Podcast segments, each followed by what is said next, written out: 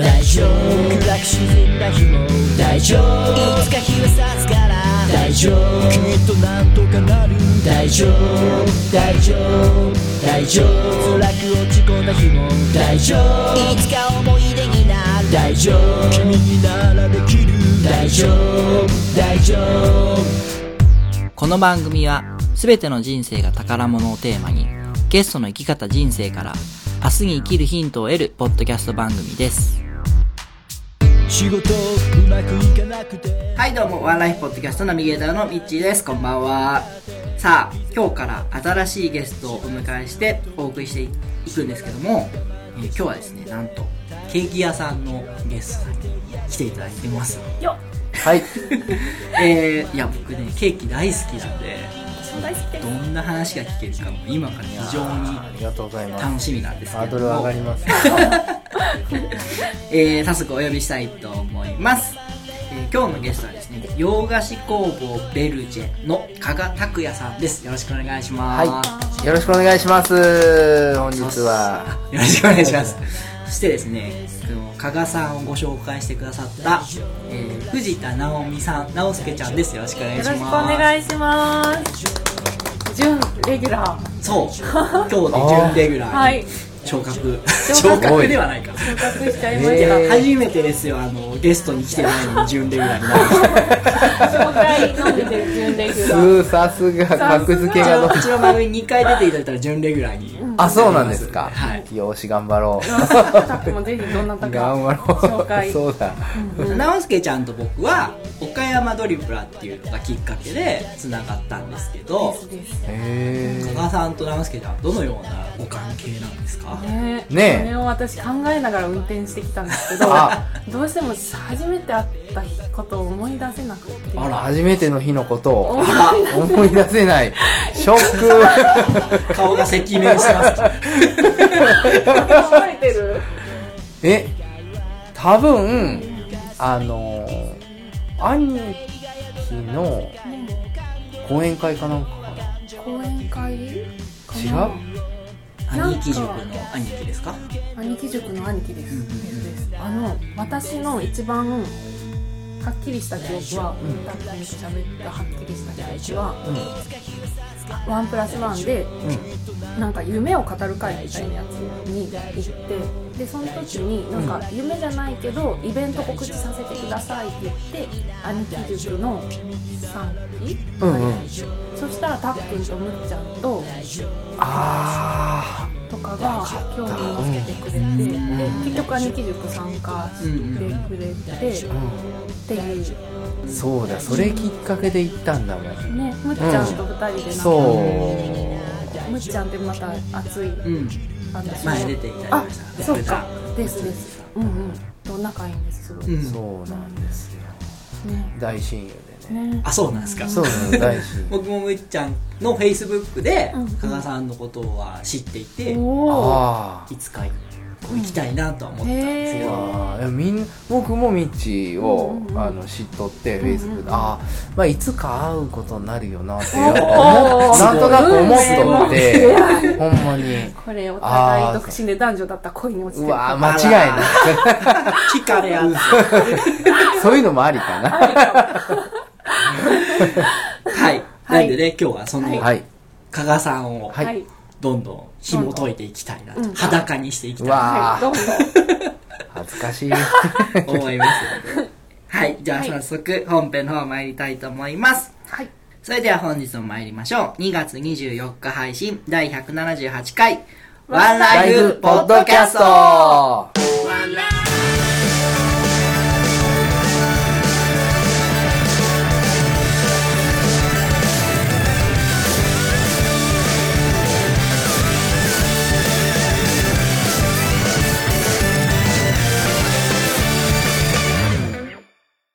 はい、それではゲストコーナーです。改めまして本日のゲストは、洋菓子工房ベルジェの加賀拓也さんです。よろしくお願いします。はいよろしくお願いしますじゃあ、ちょっと軽く自己紹介の方、おはい願いいたします。はい。えー、そうですね。僕あのー岡山一、岡山一熱いパティシエです。あの えーとですね、あの、お店の方はですね、浅口市の方に、えー、金光町、今も合併して金光町になってるんですけど、えー、そこの金光駅の横で、洋菓子工房ベルジェっていうお店をやっております。はい。はい。えー7年ほどぐらい前から、えーケーキ屋の方は始めてるんですけども、えーそれまでは父親がですね、えー果物屋をやってまして、あと喫茶店も。はい。で、その前はおじいさんが、どうも、あのーうどん屋を、ええあのやったりしてたっていうの僕はその時はもういなかったんですけど、えじゃあ職人家系の。えそうですね。なんかあの何かしらこう自分で商売をしたりうん。してきた家系なんかなと思うんですけど。そんな香川さんのお話を聞いていくんですけども、はい。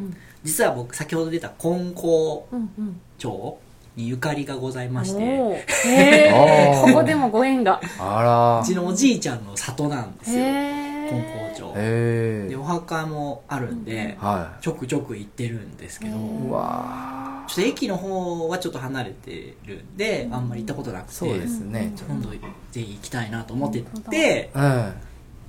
今日なんです。ああ。2号線ぐらいですれ違ったことあるかあるかもあるかもしれない。おじちゃん同士と友達だったかももしかしたら。ねえそれはあるかもしれないですね。行ったことあるかもしれない。うどん屋さん、果物屋さん。はい。えっ、と、そんな、かかさん、ケーキ屋さんをされてるっていう、はいはい。まあ、パティシエさんですよね。はい、そうですね。あどんまりあの、お店にないパティシエって言われてるんですけど、はい。みんなからそうやってあのいじられてます。うんうんお店にいないっていうのはどういうことなんですか？いや、あの、みんなね、あの、よく来てくれるんですけど、はい遊びに。たまたまね、僕があの、外出中に、いつも来るんですよ。ほんまに。たまたま本当に外出中。え、何で出られてるんですか？あ、出てる時ですか、はい出てる時はね、みんなに会いに。逆に。そう、あ、みんなに会いに、誰かに会いに行ってる時に限って会いに来てくれるんで、ちょうど入れ違いすで。れ違い。ですね。と切ない。いやケーキ屋さんのお仕事ってどういう、どういうそのタイムスケジュールなんですか？あー、えっとね、朝が、だいたい今、7時ぐらいから仕事は始めてるんですけども、はい。で、みんな従業員の子は、8時ぐらいからうん。スタートする感じなんですけど、で、まあ、午前中のうちに、大概あの、ショーケースに並んでるケーキがありますよね。ああいうのをバーっと作って、えっ、と、準備して、あと、誕生日ケーキとか、ああいうのも作って、で、お昼からは、あの、皆さんが焼くあの、お土産物とか、も焼き菓子とかですね。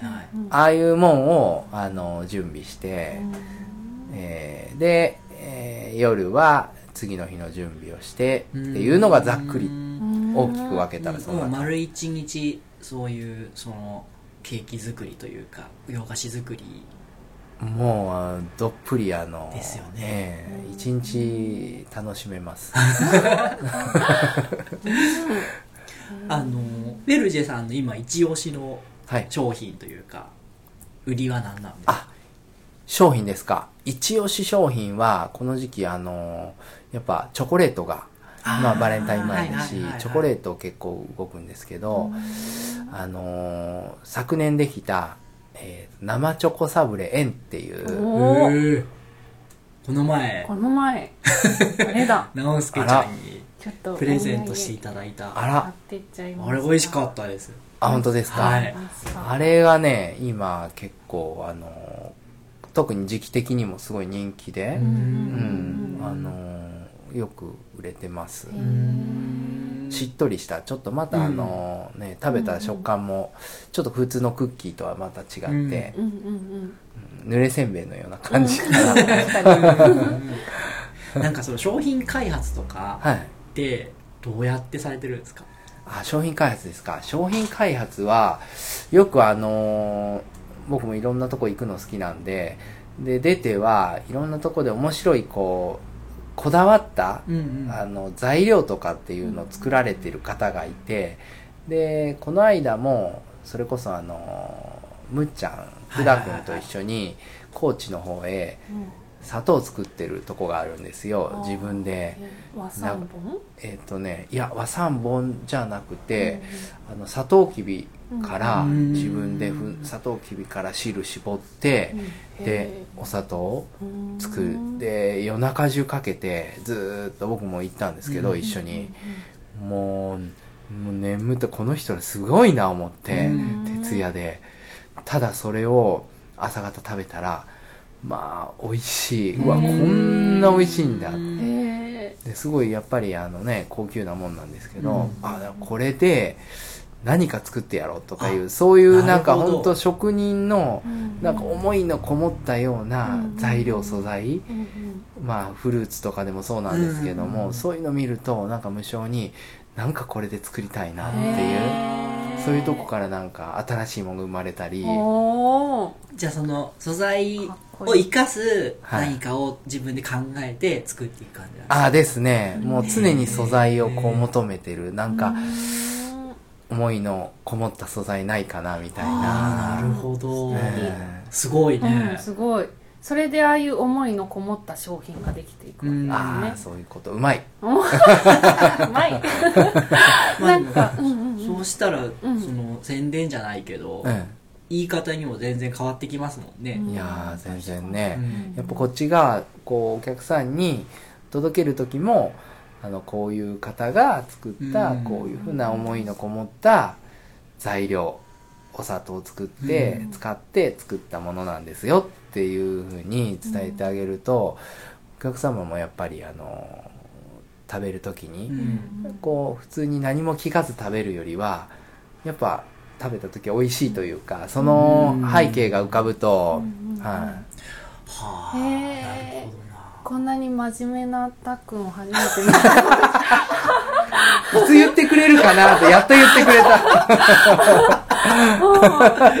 普段はもっとでもも楽しい。っとなんかもういじられキャラで、あ そうなんですか？か、そうそうそう。まあなんか、あの、みんなに愛されてる感じのうん、ね、あの、でもすごいいじられ。ねえ、ねいつ行ってもおらんしとかすごえ。いそうそうそうそう。もういつも怒られてるよね。商売人としてなんか商売されてる方の話めちゃめちゃ面白いなと思ってあ特にう。ちなんかその素材云々はまず考えたことないんで、うんあおーって思いましたねへうんちなみにその金光町って決して人が多い 地域ではないと思うんですけどね。はい。その集客方法というかあー集客方法ですか。いやーやっぱりあの、地域の方はもちろん一番に、あのね、あの、一番来てくださる方なんで、あの、喜んでいただけるように頑張ってるんですけど、やっぱり、あの、最近は、まあ、あの、もう車で皆さん行かれるんで、まあ、あの人のお菓子を買いに行こう。あの人の、あのーお菓子食べたいなって言ってもらえるようなお菓子作りうん。をできたらいいなっていう幸せかなってそれが最近は。うんうんうん。じゃあそうやって自分の人柄じゃないけどでつながりで来てくれるお客さんが結構いらっしゃる。そうですね。もうそうありがたいことにねみんな来て今日もおらん言って。やっぱりそうなる。そうそう。来てくれるのにいないっていう失礼なこと。を逆にそういうなんか街のど真ん中じゃない方がちょっと行きたいなっていう気になりますもんね。あ確かに。うんあそこにそう言ってもらえたら。うんうんうん。ちょっとなんか小旅行気分。ううんドライブ。ドライブ、そうそうドライブ。しかもそこで出てくるやつがめちゃめちゃうまくて、うんこだわりのある。商品だったらやっぱ買えちゃいますもんね。ね。うわそうもうそう言ってもらったらもう作戦こっち作の作戦正解。あえてでも来てもいないよ。そうそうそう。連絡してね。って私この前連絡してから行ったんだけど、はいはいはい。なん今日いる？みたいな。多分なんかもしかしたらなんか用事あったけど待っててくれたかなと思いつつ、ででもみんなのそのいつ行ってもらうわみたいなのよく聞いてたからなんか会いましたラッキーみたいなのでフェイスブックにあげたらなんか書き込んでくれる人がもうみんな「えめっちゃラッキーですね」とか「俺なんかいまだに一回もやったことねえわ」とか すごいなんかやっぱね面白かった。パティシエがいなくても回る感じなんですか？いやいや、やっぱあのたーちゃんとまたまですたまたまね、たまたまちゃんとあの仕事して、ちょっとたまたま今日は、ちょっとあの人に会いに行こうって出た時に限って会いに来てなくれる。るほど。逆になんかすごい。逆に、うん、狙っていってるんじゃないか。いや、ほんとね、いつもね、みんなに申し訳ないんですけどね。実はいるのに隠れてたりとかはしないんですか？いや、たまにね、ちょっとスペシャそう、ル感そういうド上げとこうッキドッキリもある。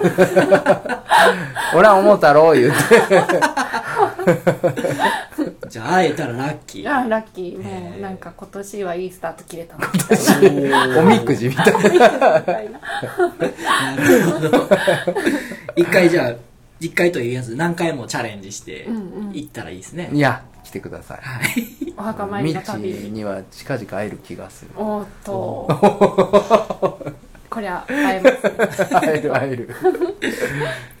あの現在主に取り組んで力を入れて取り組んでることとかって何かあります？かああ、そうですね。まあ、あの、今特にちょっと頑張ってるのが、あのー夢ケーキっていうはい活動を、あのー活動はい。されてる僕があの尊敬している方がいるんですけど、はい。で、この活動はあの全国で今あのお菓子屋さんがいろいろ取り組んで夢ケーキっていうのを広げていこうって言ってやってるんですよ。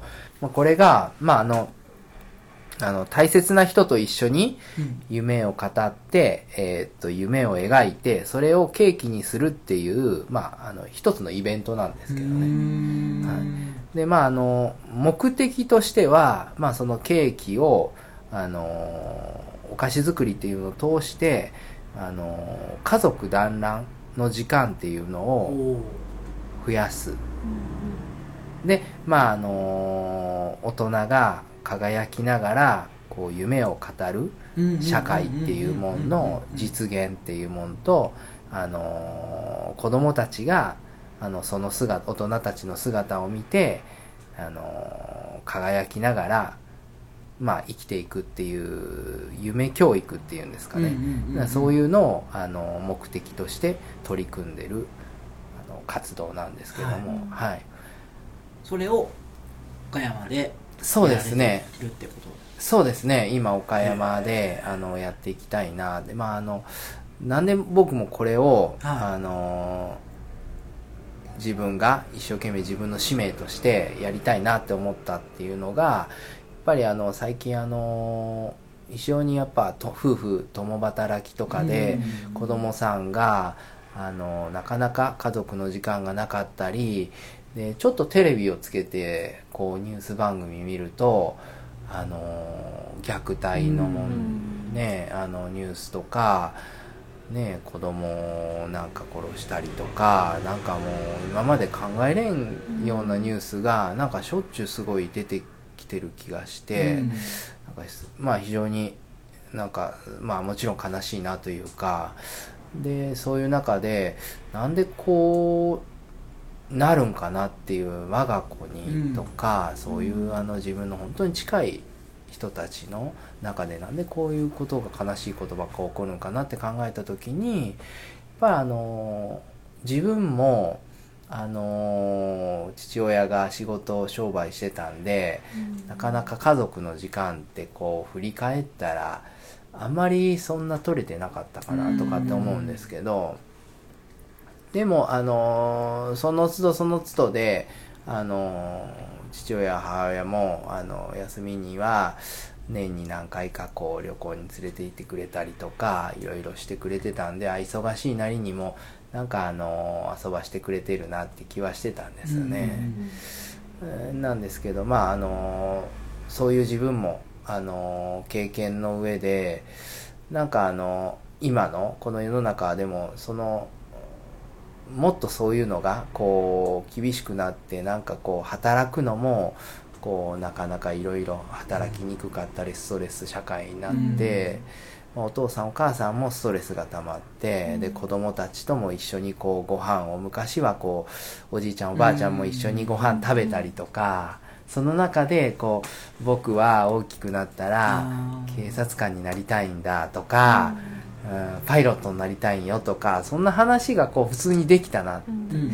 でも今の子供ってそうあの家族もこうあのね少し小さくなって、で子供と一緒にご飯食べる時間でさえなんかなくなったりして、こう家族で話す時間っていうのは本当少なくなったな、でもその時にケーキがあったらそのケーキっていうものを囲んで家族でこう話したり、うん あの何かこう今回はこの夢っていうものについて考えたりする時間っていうのを取ってもらえるんじゃないかなっていうので、あじゃあそのケーキがケーキとして何かできることって考えた時に家族団らんの時間を作って、うん。家族の絆っていうものをもう一回こうあのー作るっていう大切な時間うんですね。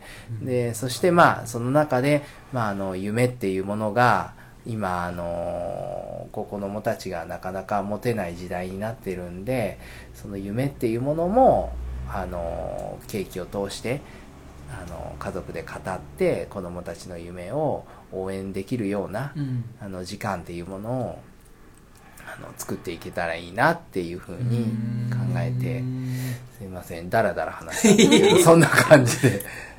でケーキ作りというよりはその家族で語り合う時間をプロデュースするみたいな、そうなんですよ。そこなんですよ。うん。なんで本当にこれケーキ教室ってこう思う人ももちろんケーキを実際に楽しく作ってもらうんで、あのケーキ教室っていう意味もあるあのもちろん時間のん意味はあるんですけど、本当に僕がこれ伝えたいなって思うのがこの家族の時間っていうか家族の絆っていうのをこのお菓子ケーキの力で何かあの作るきっかけっていうか、そういうものになれたらいいなっていうのが一番なんですよね。へー。素敵ですね。なんかあのミッチーとたっくんがつながるきっかけになったこののたっくんの夢ケーキのクラウドファンディングをそのシェアさせてもらった時にあのそのタックの思いを読んどってでその子供の夢を、まあ、家族で聞いてそれをなんか形にするケーキの絵,、絵というか、それそれでなんか私も母親が働いててであんまりこうしっかり親子の時間があっうん。子供の頃なかったんだけど、ちっちゃい頃にそのまあでもそんな中でもお母さん別にお菓子作りが好きとか得意とかじゃないんだけど、うん。なんか今となっては全くしないんですけどちっちゃい頃に一緒にクッキーを作ってくれたりとか、あケーキを一緒に焼いたりとか、うん。シュークリーム作ったりなんかねそれはすごい思い出として残ってて。へやっぱなんか楽しかったんですよへね。ーなんかクッキーも子供だからベタベタ触って、うんなんか触れば触るほどなんか仕上がり悪くなるじゃないですか。うんでもなんかベタベタ触りながらいろんな形を作って、うんで焼いて硬くなっちゃったりとかしてもやっぱなんかそれも含めて全部いい思い出で,、うんでそれがその夢ケーキだったらさらにその子供が例えばさっきのパイロットになりたいとかって言ったら、その絵をそのケーキに親子で一緒に描いたりして形にするわけだから。もしたとえその夢が叶わなかったりうん違うものになりたいって後で夢が変わったりしてもなんかお父さんとお母さんがなんか一緒に自分の夢を聞いて一緒にこう形にしてくれたっていうことが子供にはすごい残るんだろうなって思ってで親としてもやっぱりなんか本当その私は親とかじゃないからあの想像でしかないけど、まあ今本当に共働きの人が多い中で、あのなかなかこうじっくり子供の話とか夢とか聞ける時間ってなかなかないんだろう。なんか照れくさくってなんか言わなかったりもするだろうし、なんかすごいいい時間になるんだろうなって思って素敵だなって思ったんです。いやーうんこれの、あのは最後にうん。夢、まあ夢ケーキってそうやってあの子供の夢をケーキの形にしてさっき奈緒ちゃん言ってもらったように、うんうん。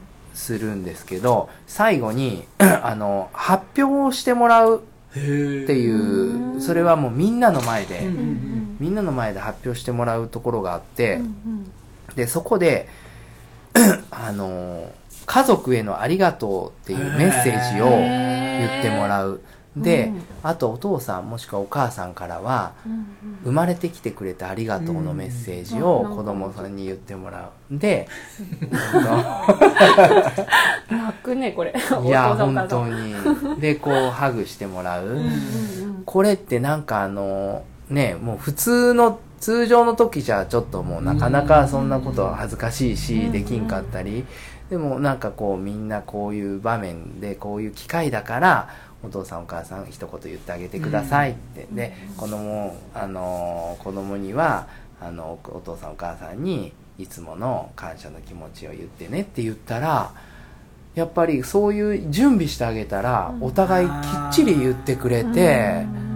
でハグまでしてでもうそのした後に2人が帰る時が自然とこう手もつないであげるしねえなんかこう本当は言いたかったんかなっていう。うん。本当に言いたかったことがなんかこうなんかこのケーキを通して言ってもらえたんかなっていうのを表情見とったらすごい伝わってきて毎回やるたびにああよかったなこれでよかったんよなっていう、こうしたかったんよなっていうのをすごい最後の場えーすごい。面で、うん。うんすごいそれもやりがいですね、いやーほんとね。ケーキ ケーキがそこにあるだけでも幸せですもんね、うんうん。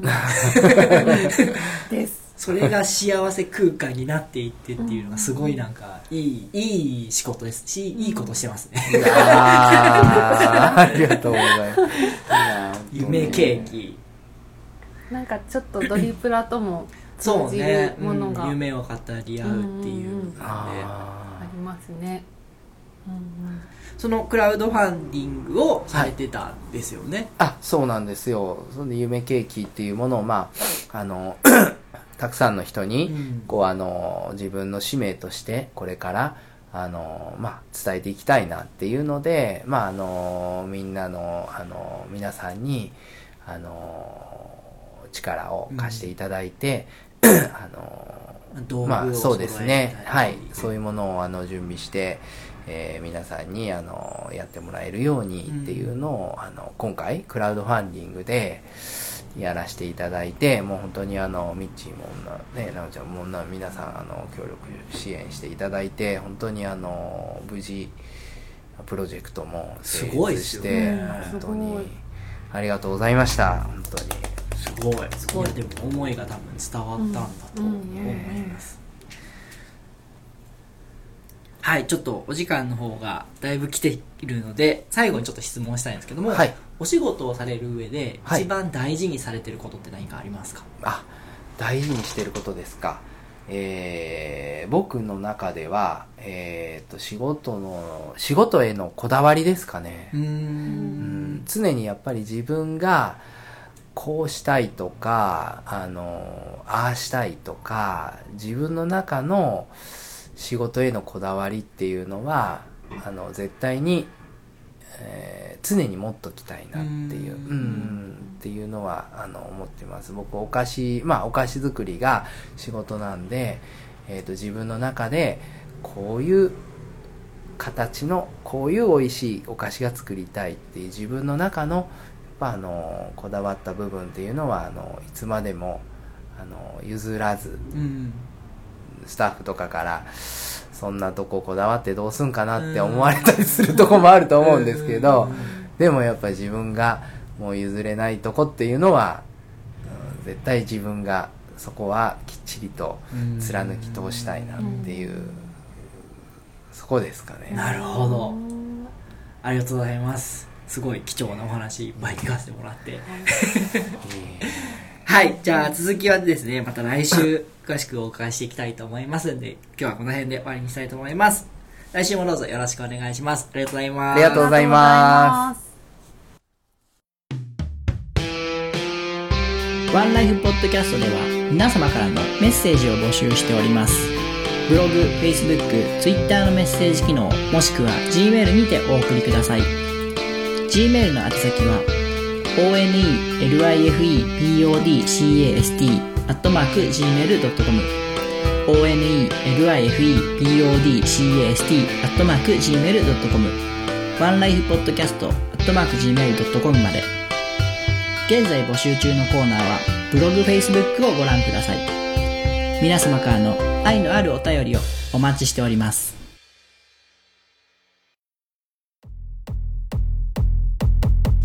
ワンライフポッドキャスト4周年記念スペシャル対談。この番組も4月で丸4年を迎えます。そこで4周年を記念して新たな試みにチャレンジ。お二人のゲストをお招きしてのトークセッションをワンライフポッドキャストがプロデュース。お招きするゲスト一人目は座右の絵アーティスト祇園。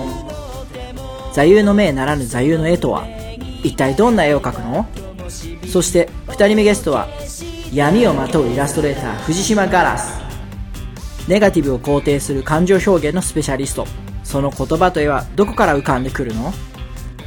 目には見えない思考と感情を絵で表現するお二人のトークセッション。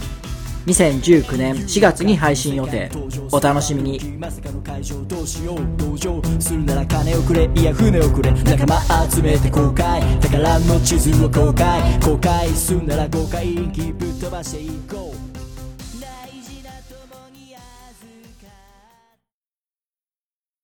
おお溢れそうなこの想いを君の胸へと届け。はいエンディングです。お疲れ様でした。お疲れ様でした。お疲れ様でした。エンディング曲はエクスポライズでワンライフです。はいじゃあ今回も、えー4周年記念スペシャル対談のお知らせをさせていただきます、えー今年4月に4周年を記念して、え2人のゲストを招いてのスペシャルトーク対談というのを企画しております、え1人目のゲストは座右の絵アーティストの祇園さん。あの座右の絵っていうのが座右の銘に代わる絵を描いてくれるんですよ。で僕描いてもらったんですけど1時間ぐらいそうあの話面談をしましてで僕のこだわってる部分とかそういうこととかあの大切にしてることを引き出してくれてそれを絵にしてくれてイラストでそのあなたの大切にしてるこれですよみたいなのをバーンって出してくれるんですごいあの活動をされてる方なんですけどもその祇園さんと、えーもう一人ですねえー闇をまとうイラストレーター藤島ガラスさんというですねネガティブな感情をこうありのまま絵と言葉で表現するイラストレーターさんがいてそのお二人のトークセッションですねこのワンライフポッドキャストがプロデュースするということを楽しみ。企画しております。で今、えーこの番組では2人に対する質問メールを募集しております。で3月中旬ぐらいまでに送っていただければ、えーその番組内で2人に僕から質問をするというのを考えてますんでぜひ送ってください。はい。はい。じゃあゲストの方のイベント告知宣伝があればお願いいたしますはい。えーと、そうですね。今、あのー夢ケーキっていうのを、えーと、これから、あのー定期的に開催していこうと思ってますんで、その、まあ、夢ケーキに関してのイベントの告知を、あのーまあ、ホームページとかで、あの、日程とか、そういうものを、あのしていこうと思いますんで、皆さんもし、あのー気になった、聞いて気になった方とかいましたら、ぜひ、まあ、あの、直接ご連絡いただいてもいいですし、あの、店の方のちょこちょこ覗いてやったら、はい、あの、いろいろ、あの、情報が出てると思いますんで、よろしくお願いいたします。はいあの岡山以外のお住みの方はその全国でやられてるのが他にあ、そうですね。あの、まあ、他のとこでやられてるのもありますし、ただ、あの、常に、あの、どこ、いろん、あの、すべての県でやってるっていう部分じゃないんで、もし、あの、そういうのもわからなかったり、何かどっかないかなとかありましたらあの訪ねていただいたら、はい、こっちからえあのその辺もつないだりもできますんで。いい。ですねはい、じゃあもし、えー岡山県外で聞かれている方がいたらまたご連絡いただはい、ぜひお岡山県内の方は香川さんと一緒にやりましょうやりましょう はい直輔ちゃん何かありますか？大丈夫です大丈夫ですか？はいはい。ありがとうございます。えーでは、この番組では皆様からのメッセージを随時募集しております。メッセージの方法、募集内容に関してはブログ、Facebook でご確認ください。Twitter でのフォローもお待ちしております。Twitter はハッシュタグカタカナでワンライフポッドキャストでつぶやいてください。次回の配信は3月1日金曜日を予定しております。来週は加賀さんの過去編を配信予定です。お送りしましたのは私、ミッチーと本日のゲストの加賀拓也と藤田直美でしたあれ？はい。それではまた来週まで。ごきげんよう。ごきげんようてく